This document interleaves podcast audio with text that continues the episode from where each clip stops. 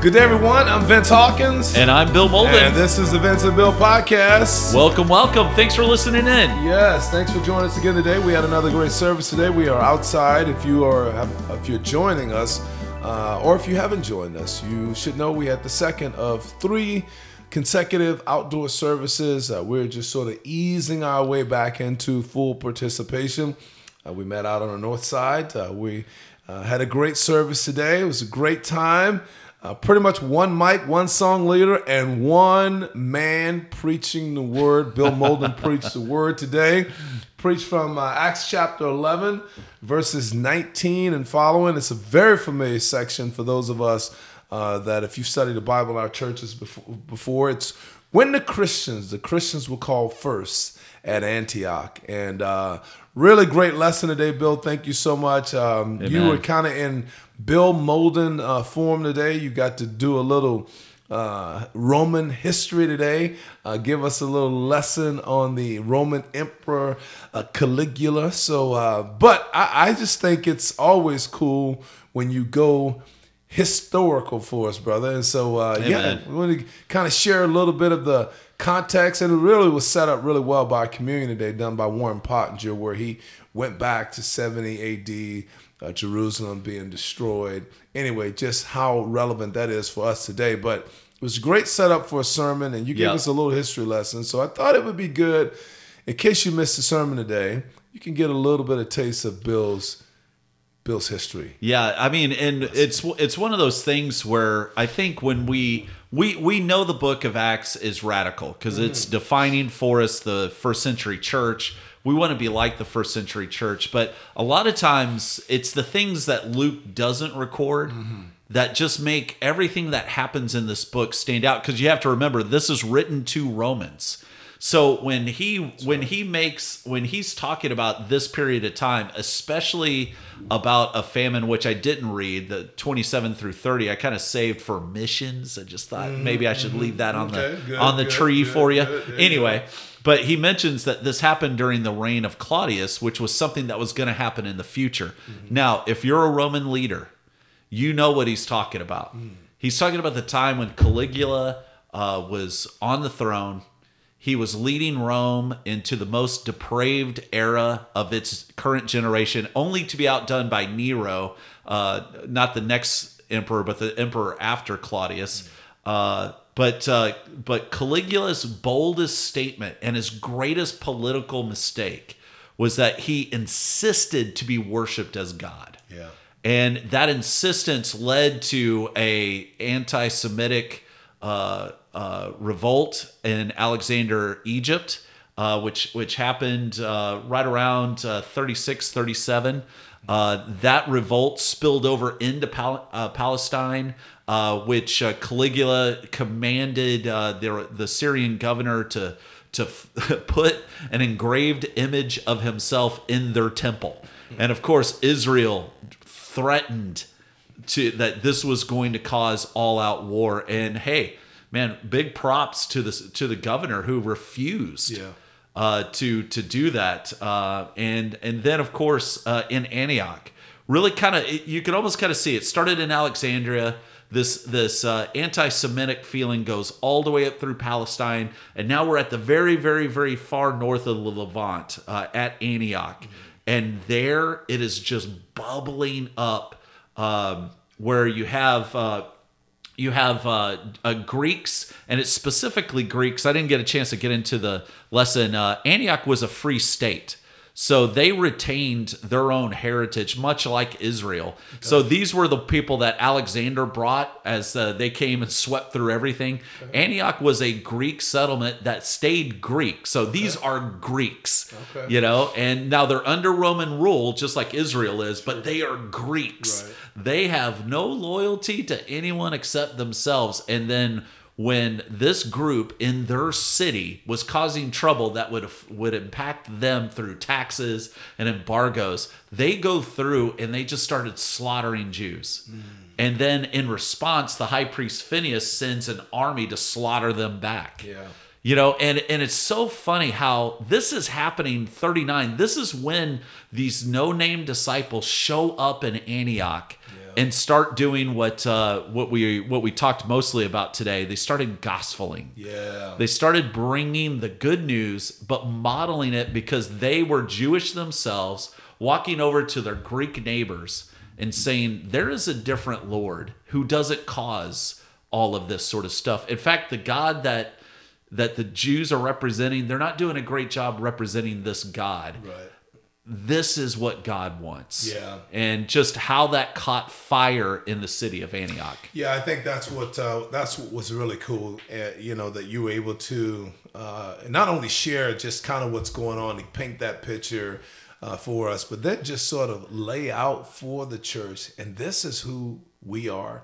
Uh, You know, are we not in a time right now where you know people are being pitted one against another, culture against culture? Honestly, sex, gender against Politics, gender, yeah. politically, all of these things. But these are the times when the disciples, they in their gospeling, and I love how you put it, just the verb uh, tense of gospel in their actions, that they are crossing all kind of boundaries and infringing on on boundaries if you will and crossing lines and just caught up in the spirit of god and just just going to the the the the, the doing the unthinkable, the undoable, you might say, things that should not be done. And but you really kind of laid out for us that that is who we that's who we're supposed to be. Are they not? And I think we can miss that in this little section that Yeah. we're all so familiar with. We forget that hey, lines were being crossed. You know, boundaries are being infringed upon, and uh, we miss that. That, and I love that you talked about. And these are the no names. Yeah. There, yeah. you know, you've got all of the people. Of course, Barnabas has stood out here. Paul, you know, they're all talked about, but really, all of the disciples were on fire, and they were just caught up in the spirit, and they were infringing all kind of boundaries. And I, I love that you talked. I just thought maybe you would want to share that a little bit more with us. Uh, you know about. Well, even I'm even interested how it is how did you get to? I love the fact you talked about them being no names. So maybe you can just kind of tell us how did you come to that? Yeah, uh, because well- the person who stands out is Barnabas, and that's who Absolutely. you're usually willing to talk about in this section. But you you bring up the no names. So Yeah, well, and it's uh, you know, and it comes back to our quiet times, which happens every Tuesday and Thursday at seven thirty uh, a.m. Uh, but uh, Dennis Boyle is actually the one that kind of introduced that phrase. He, Yeah. you know, he's just there. He's you know, and if you don't know Dennis, he is awesome, but he's just a guy who's just gonna call it like he sees it, and he goes, yeah, yeah. "I just like the fact that these were no name disciples," and I was like. Ah. Yeah, that's exactly who they were. So, uh, Dennis, big props there. But yeah, these uh, the the fact that we know more about where they're from, but we don't know their names, Mm. That's awesome. says a lot. And it also kind of says that Luke probably knew yeah, who they were. But for the sake of the story, it's better for us just to realize this is just what disciples do.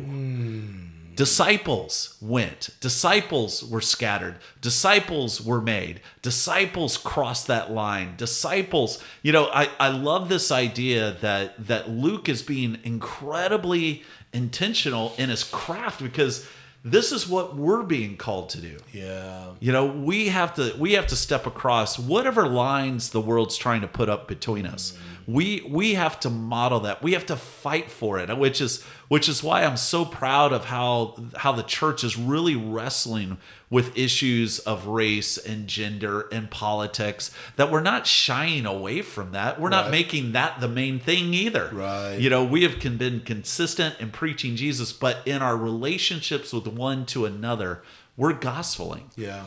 I think it, it is it is the it is the fertile soil that that things like the grace of God Yeah. and the uh, the Lord's hand being with them that it's almost as if God is saying this is what I want to bless. Yeah, that's good. I want to bless people that are going to take my example so seriously that we're just going to create a new form of the of the word for you. yeah, You weren't you weren't preaching, you weren't talking, you were showing what the gospel is. Yeah, I love that. I think that's another uh, thing you did really well. You you, you- said that uh, that you know these guys when they when they when they arrive right when when Barnabas goes and he he he doesn't even first of all the, the people don't even know what to call this. And I and, I, and and and something you did today which I, honestly I'd never heard before you talked about the Christian the disciples were called Christians first at Antioch. And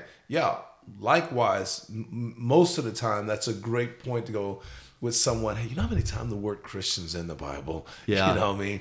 It shows up three times and it seems to be connected with the idea of persecution, perhaps. But you you did something a little different. You you you you opened our minds to perhaps that it wasn't just even about the persecution, that that these guys really didn't know what to call this thing. Yeah, and yeah, and I'm glad you brought that up because that was something I really should have hit harder because there's both sides are standing in amazement at this group in between them. Sure. So you could imagine there is the Jewish quarter of the city that's feeling all sort of way towards the Greeks. The Greeks are feeling super suspicious Yeah. of of the Jews. I mean, this is a fresh wound in the mind of the city. And here's this group in between. Yeah. You know, that's meeting together, that's loving one another, calling each other brother, sister.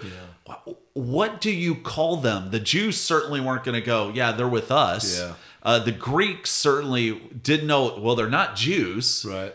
And so this name, you know, again, I do think it is associated with persecution Sure. when Peter writes about it. Sure.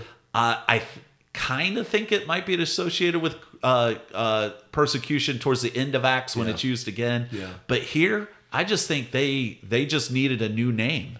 That's how radical. That's how radical this group was. Right. They were so different that they had to give them a new name. I love it. You are little Christ. Yeah. We don't know what to do with you yet. We don't know how to feel about you yet. But more and more people are seeing peace. They're seeing r- real change. They're seeing what what the Greeks were hoping to protect their city from, and the Jews were hoping to see come to earth. They were seeing in these little Christians, uh, and I just think for me, I feel so challenged by that. Yeah.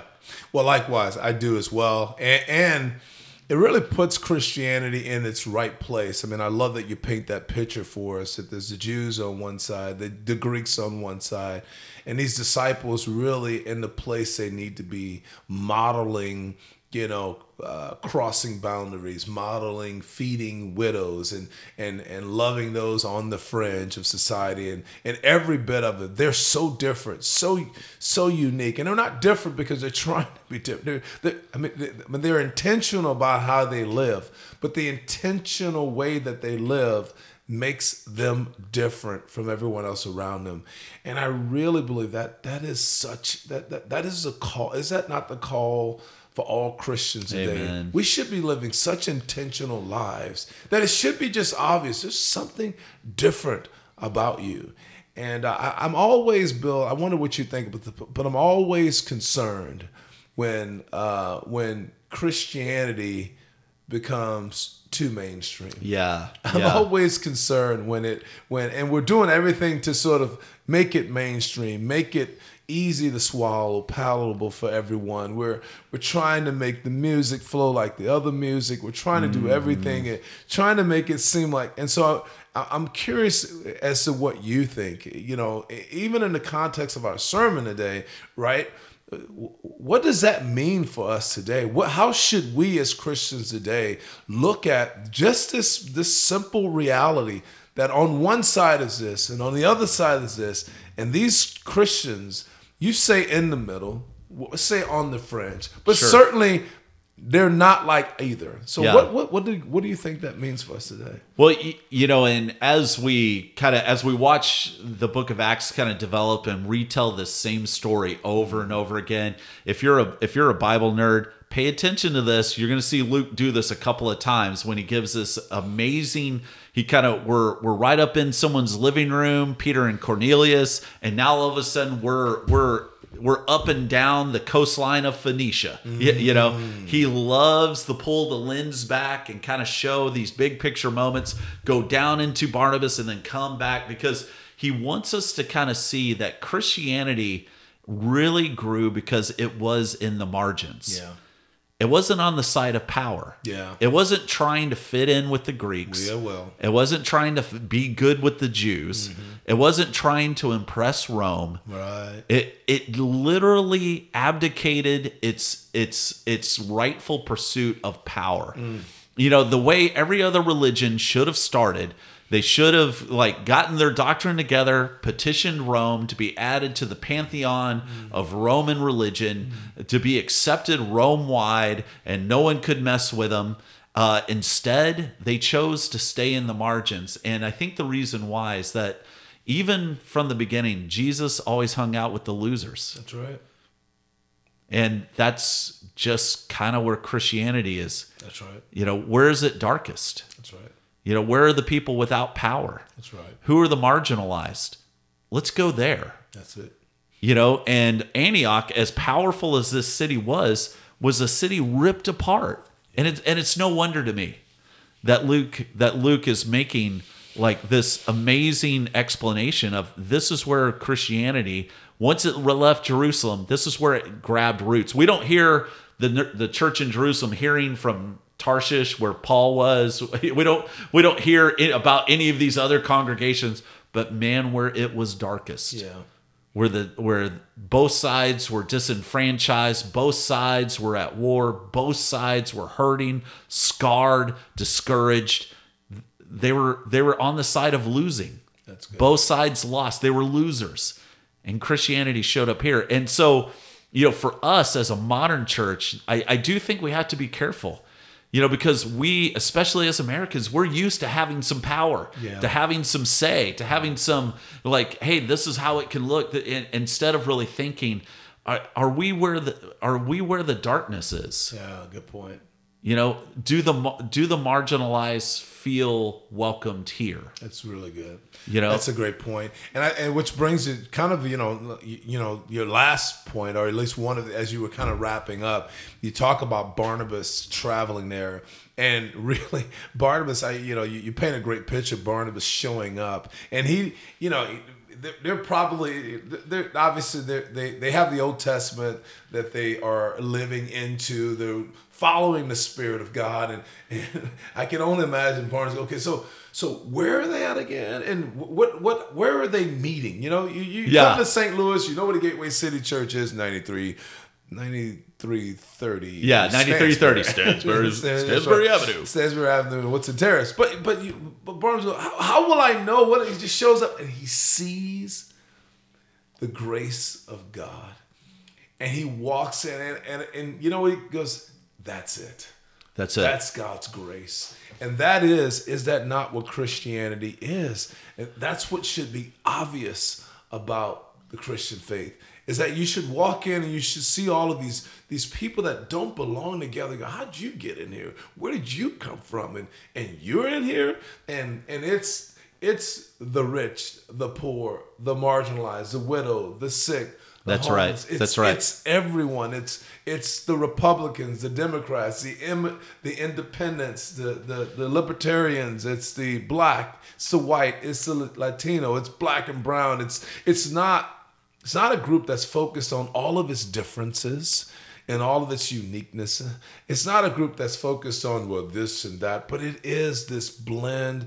It's this amalgamation of everything that God can imagine. Whatever is in the city, in the community, God has thrown it all together. And there you see God's grace. And I can only imagine Barnabas, the son of encouragement, walks in and probably is just himself so encouraged, so fired up. It says he just encouraged them to remain true to the Lord with all their hearts. Barnabas, you're here to encourage us. I got nothing. Just keep it up. Keep doing what you're doing as you were. So- Yeah, in fact, uh, you know, uh, that was one part that I really wish I had time to go into, and probably if we were indoors, I probably would have included Sure. it. But you gotta love Barnabas, kind of seeing that again, a Levitical priest. Yes. the boy knew his stuff, but when he saw this. His thoughts immediately go back to that new convert Saul. He mm. goes, You know who would love this? Yeah. someone who grew up in a Greek town, someone who grew up with Greek education, who loves the Lord, loves Judaism.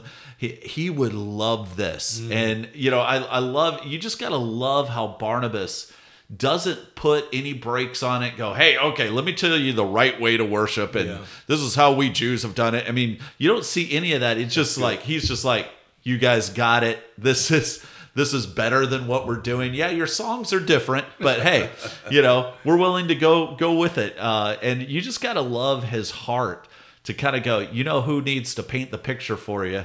It's uh, it's it's the Hebrew of Hebrews. Yeah. Let's go get him because he was, after all, commissioned by the Lord to be the to be the the the apostle for the Gentiles. Um, but uh, yeah, I just love Barnabas. In fact, uh, Barnabas really is my ministry hero. Uh, when it's all said and done, I really want, really, my goal for my ministry. I just want people to go. You know, he reminds me of Barnabas. I mean, so for me not to talk about it, I thought was really good self control. That's right. You were, bro. but you did a great job covering uh, so much, and uh, we'll have another we'll have another shot at Barnabas a little bit later. So yeah, to- yeah, we'll get another shot. yeah. Barnabas is going to get a story told a few different times coming up here. Well, I thought, bro, great job today. A great job of uh, really, um, I think even modeling. uh, You know, this is if anyone who's you know, it's easy to preach a sermon or to do a sermon and to almost have too much history in it.